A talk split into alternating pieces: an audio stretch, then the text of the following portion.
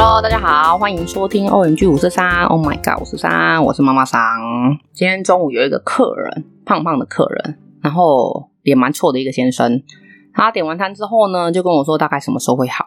那我就跟他讲啊，因为今天客人比较多，就是今天我的外送订单也比较多，所以我就跟他说大概要二十到三十分钟。我还看了一下时间，因为其实不熟的客人我都会多做这个动作，然后稍稍注意一下，因为我们怕最后跟我卢小小，所以我就跟他讲说，哎，大概二十到三十分钟。然后那时候是十一点五十分，然后客人说好，那我等下回来拿，我就 OK 好，结完账我就放他走了，对，然后就开始忙忙忙忙忙，结果大概十来分钟之后他就回来了哦，他就跟我讲说我的好了吗？我心想说啊，我不是跟你讲二十。大概二十到三十分钟嘛，所以你最慢应该是十二点二十分拿到餐，最快可能也要十二点大概十五十十到十五分这样子，我都有跟他讲，因为你十一点五十分才点完餐嘛，对，然后你十二点出头就回来，当然就还没有好，那我就跟他就是又跟他解释一声，我说哎，不好意思，再稍等一下，哦，才讲了这句话而已哦，他就跟我翻脸呢，对，他就很大声说啊，我不是二十分钟之前回来的吗？哎，来叫的啦，应该这样讲，二十分钟前来叫，你不是跟我说二十到三十分钟？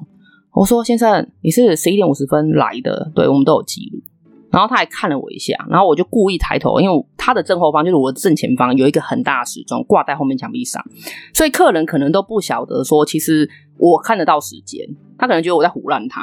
然后他还默默的回头看到一个很大的时钟，比他头还要大的时钟挂在墙壁上，然后才点起。那我就说，你再等一下，因为其实我不想跟他交恶嘛，对，我没有必要凶客人，对，没有必要。然后我就说，你在里面坐一下啊，里面天就是有冷气吹，比较凉，这样。对，你他妈的滚旁边去降温吧，好不好？然后客人就是反正他也没办法反驳啊，因为他自己可能也知道他自己说谎被发现，他就在里面等。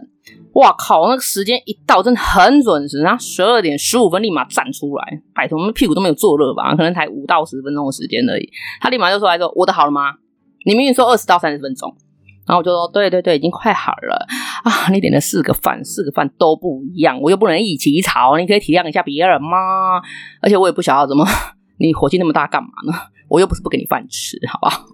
大家就是点餐的时候啊，虽然很热很热，你们也要体谅一下。我们就是我们也是很努力的在赶快加快脚步，赶快就是让你们拿到餐点啊。所以你不要用你的那个就是太阳底下晒太久的那种悲愤，不是悲愤，应该是愤怒的情绪发泄到我们身上。对啊，我们也很热嘛，好不好？我们赚你钱也是辛苦钱呐、大家就多一点体谅。而且我我当然不可能等太久啊，如果有时候真的等太久，我可能会劝你直接就是说，哎，看你要不要，嗯，就是如果不能等的话，就不要勉强这样。我也是会很直接的这样跟客人说啦。所以就是希望大家如果在面对餐饮业的时候，他们不是在玩，或者是他如果是漏掉你的餐就有点过分，可是他就是已经在赶单了，他不可能故意去让你的单做的慢一点。大家要多一点体谅啊！谢谢大家。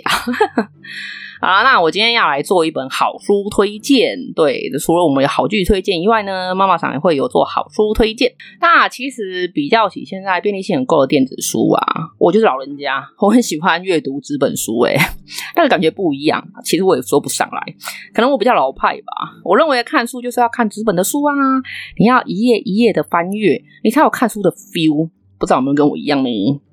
刚好我家楼下就有一间图书馆。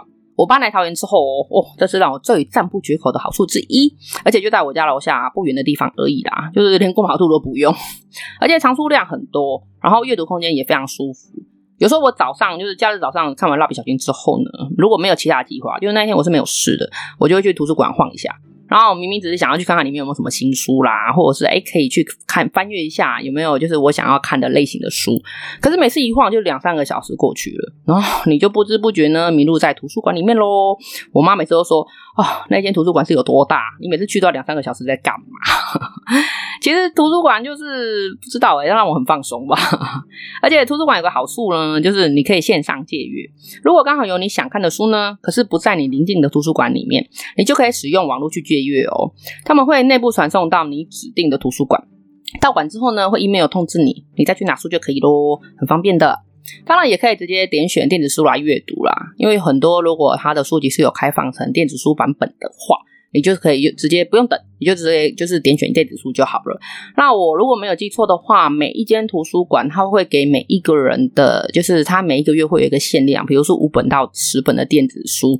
如果你已经阅读超过了呢，他就会请你就是下个月，就是就是再开始这样。我也不知道这样设计的用意在哪里。嗯，可能哦，它有一个地方就是说你可以付费，付费的话可能就没有那个五本或十本的限制了。对，反正每家就是不太一样啊。我记得有这一个选项就是了。可是因为像电子书，我刚刚讲啦，因为我喜欢纸本啊，我就是我老人，我骄傲。哦，OK，怎么扯到 图书馆去呢？就是如果有，就是虽然有电子书，可是如果它有纸本的话，我会愿意等待。我曾经等待过一本书，最长的时间是大概四个月。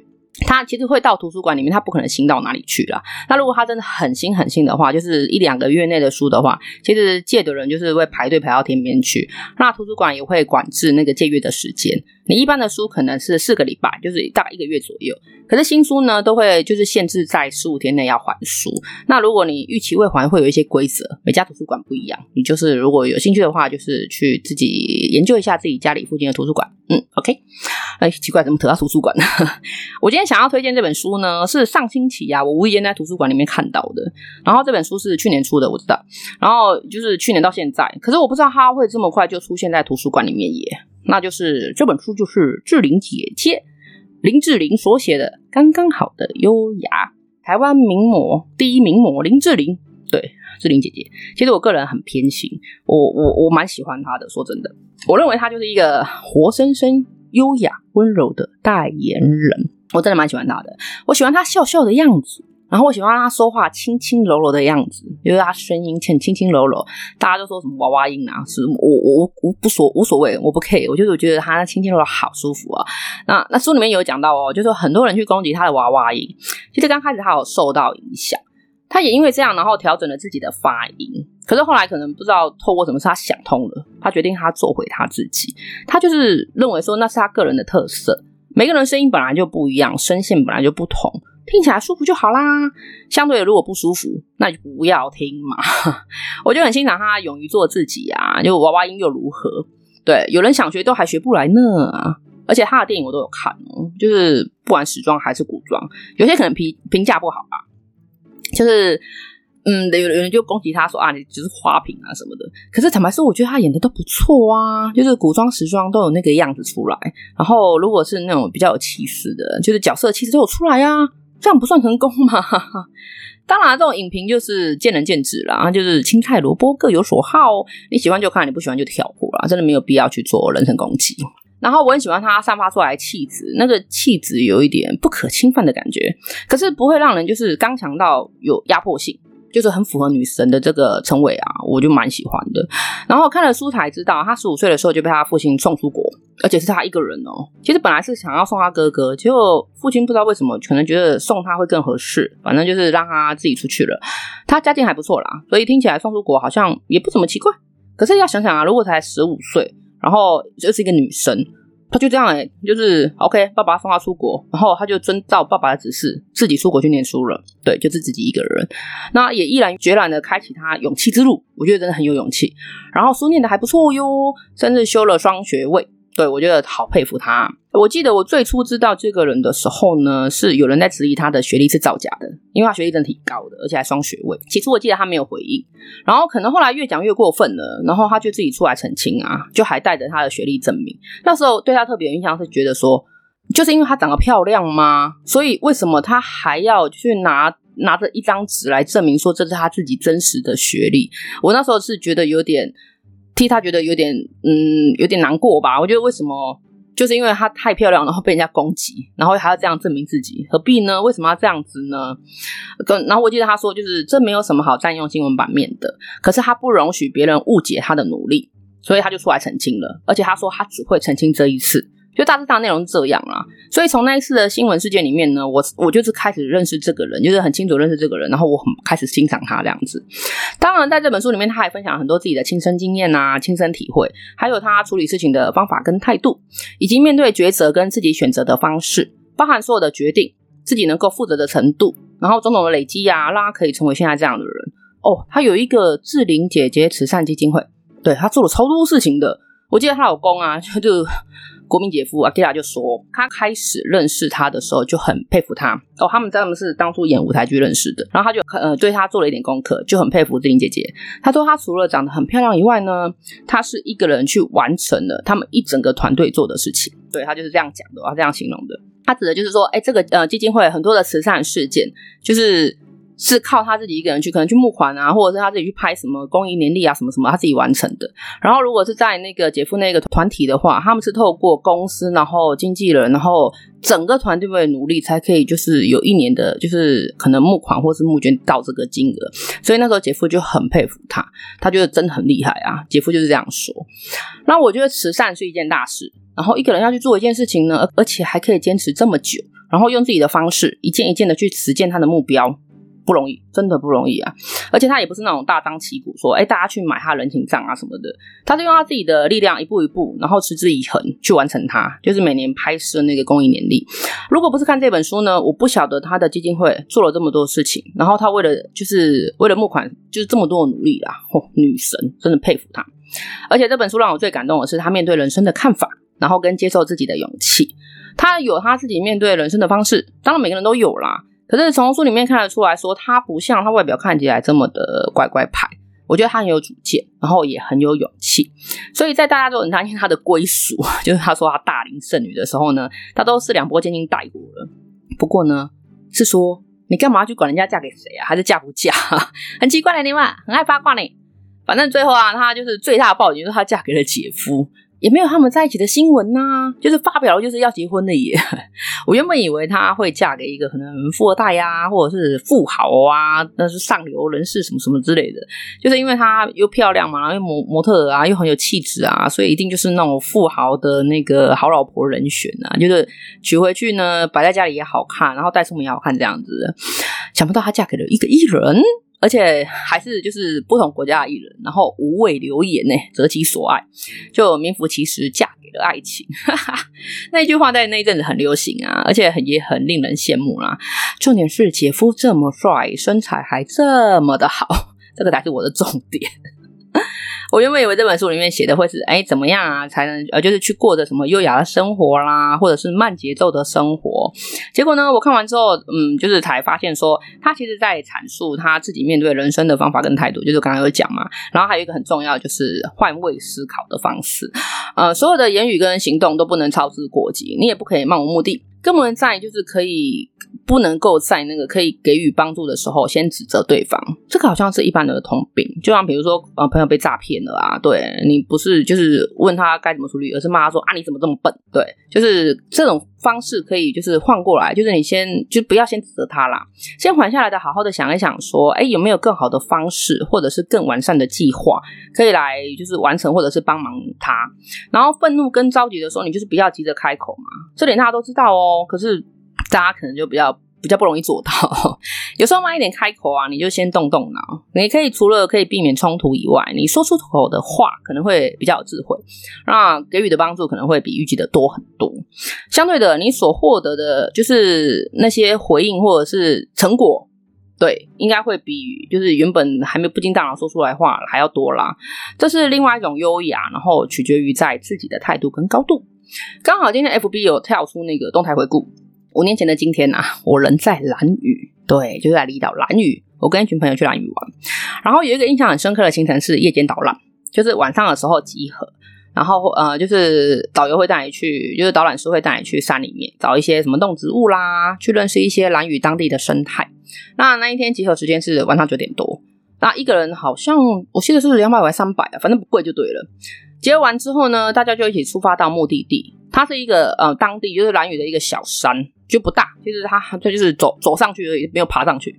那导览的讲师是我们，就是那一天早上浮潜的教练。对，教练壮很大，非常大。啊，教练是在地人啊，也是年轻人哦。从早上到晚上，大概相处了大半天嘛，都就算熟悉了啦。可是我就是一个比较习惯有目的的人啊。比如说那一天晚上的夜观行程，就是那一天的行程，到底是要看什么，要找什么？怎么会是漫无目的的一群人在山上走，然后在等鸟叫？哦，因为那个教练那天想要带我们去找那个兰屿独特的保育类，是兰屿的独特的物种，叫做兰屿角鸮，就这它又叫做优雅角鸮。诶，优雅，对，刚刚好是优雅耶，跟今天主题很符合。其实角鸮就是猫头鹰啦，然后猫头鹰就是优雅角鸮，就是这只特产的，这只就是兰屿特产特种，它很小只。它大概只有巴掌大而已哦。那至于为什么叫优雅，就是它的名称为什么叫优雅？据说好像是跟就是跟叫声有关系，就是它叫声是优雅的，不是那种呃猫头鹰很大声、很很高昂、激亮的那种的。所以它是因为叫声而命名的。我印象都是这样啊，我有点不太记得了。那一天找了一段时间，什么都没有找到。然后还是一个暗摸摸的山上，我就开始有点烦躁啊。对，我觉得走了这么一段路，然后什么都没有看到，而且你也不知道你要看什么东西，就是说，哎，角鸮。可是我就知道是猫头鹰啊，那猫头鹰有什么好看的呢？我就觉得有点漫无目的。然后我在心里想说，啊，还好不贵，不然好浪费。我就心里有点小抱怨的。后来很幸运的看到两只哦，而且教练他很屌，他超屌的。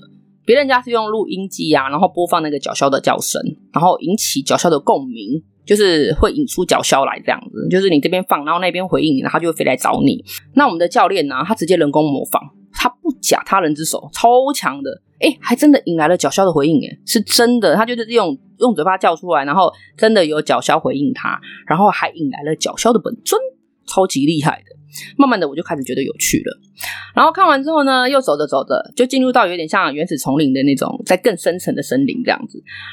就那时候，教练就突然说话了，他就说：“今天我们不急，我们慢慢来，我们找到什么看什么。”嗯，我醒了，突然就醒了，就是因为这句话，我想说：“对啊，我到底在急什么？我到底在烦躁什么？你都已经一趟路，就是翻山越岭啊，从台北坐火车到台东嘛，翻山越岭，然后又漂洋过海，对，从从台东我又搭船，然后经历了天堂路，然后到兰屿，哇，那天堂路诶，晃的跟什么一样。”然后吐了一整船的人，不过我是勇者啦，有想吐的 feel，可是我没有吐哦。我不想闷在那个船舱里被那个味道影响，所以我还跑去甲板上，然后看了一整路的飞鱼在海上飞，哎，跳，应该是飞还是跳啊？超大只的，而且它有真的翅膀，哎，我看到好多就是就是正面这样跳起来，所以就是整个是放，嗯，应该是大鹏展翅那种感觉，好，超有画面的，我也记得非常非常清楚。当然呢，那个吐的恐惧也还记得哦，那个真的天堂路好可怕哦。好了，回到教练，教练说的话呢，就是一趟路这么远来了，然后我还觉得，哎，有人可以带我们看着，就是研究或者是观赏当地的生态。我到底在急什么啦？我到底在烦什么？之后我的心就开了，就听到那句话之后，整个就开了，开惨了我。我一整路就很享受那一天晚上的生态导览，然后我们也看到了蛮多的东西，有很抽大只的竹节虫。然后黄蚁窝啦，然后还有什么外来种瓜牛，还有什么原生种寄居蟹，哇，很大只哦！反正就是很多很多东西啊，都是在兰屿岛上才有的。那那几天的旅行啊，让我印象最深刻的，居然就是那一场夜间导览呢。我到现在都还记得我那天看到了什么东西，然后教练讲了什么话。嚯，想不到诶，可能那一句就是慢慢来，就可能是我的 keyword 吧。我在想，我也常常在日常生活中有很急躁的时候，因为我是一个个性比较急的人。我会喜欢把事情在如期的时间内很完美的完成。大家都说什么做事会有 Plan A 跟 Plan B 啊，然后 Plan M 就是来预防说 Plan B 没有办法如期完成的时候的替代方案嘛。大家都是这样做。可是其实对我而言呢，我觉得 Plan B 应该是来辅助让 Plan A 更完美的一个方式，而不是用来替补的。对，他们都说我做事很变态，可是我觉得很多事情只要你计划的够完善，应该就不需要有替代方案，而且你可以更完美的去呈现出来。可能就是要需要花更多的时间，就是非常多的时间啦。可是因为这样个性哦，我就真的是个性比较不讨喜了一点。不过我蛮幸运的啦，在很多非常时刻呢，我就会有很多天使人物出现跟我说：“你在急什么？不要急，慢慢来，没有人催你。”对，就是诸如此类，就是叫我放下，就慢慢的弄，就是算激励嘛。好啦，他就是一种安慰好了。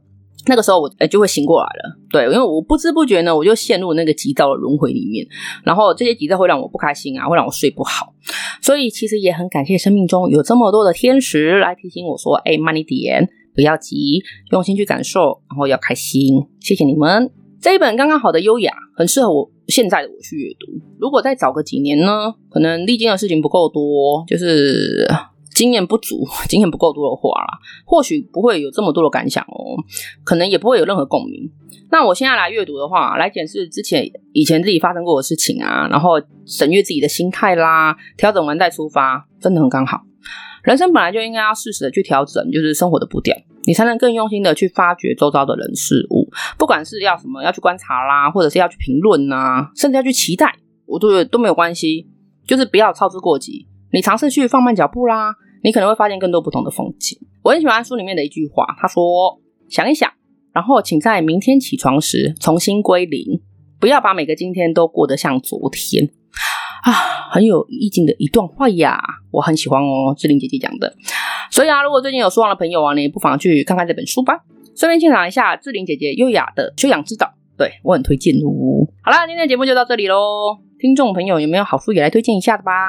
妈妈桑哇，我是读书人，我是读册啦，我是读书人呐，我真的很爱看书，也请大方的推荐书单给我哟。如果你有看过今天这本书，就是这本我推荐的书呢，我们也可以来交流一下读书心得。没有请记 A D M I N 小老鼠 O M G 五四三点 X Y D，我是妈妈桑，祝福你有个很优雅的今天，晚安。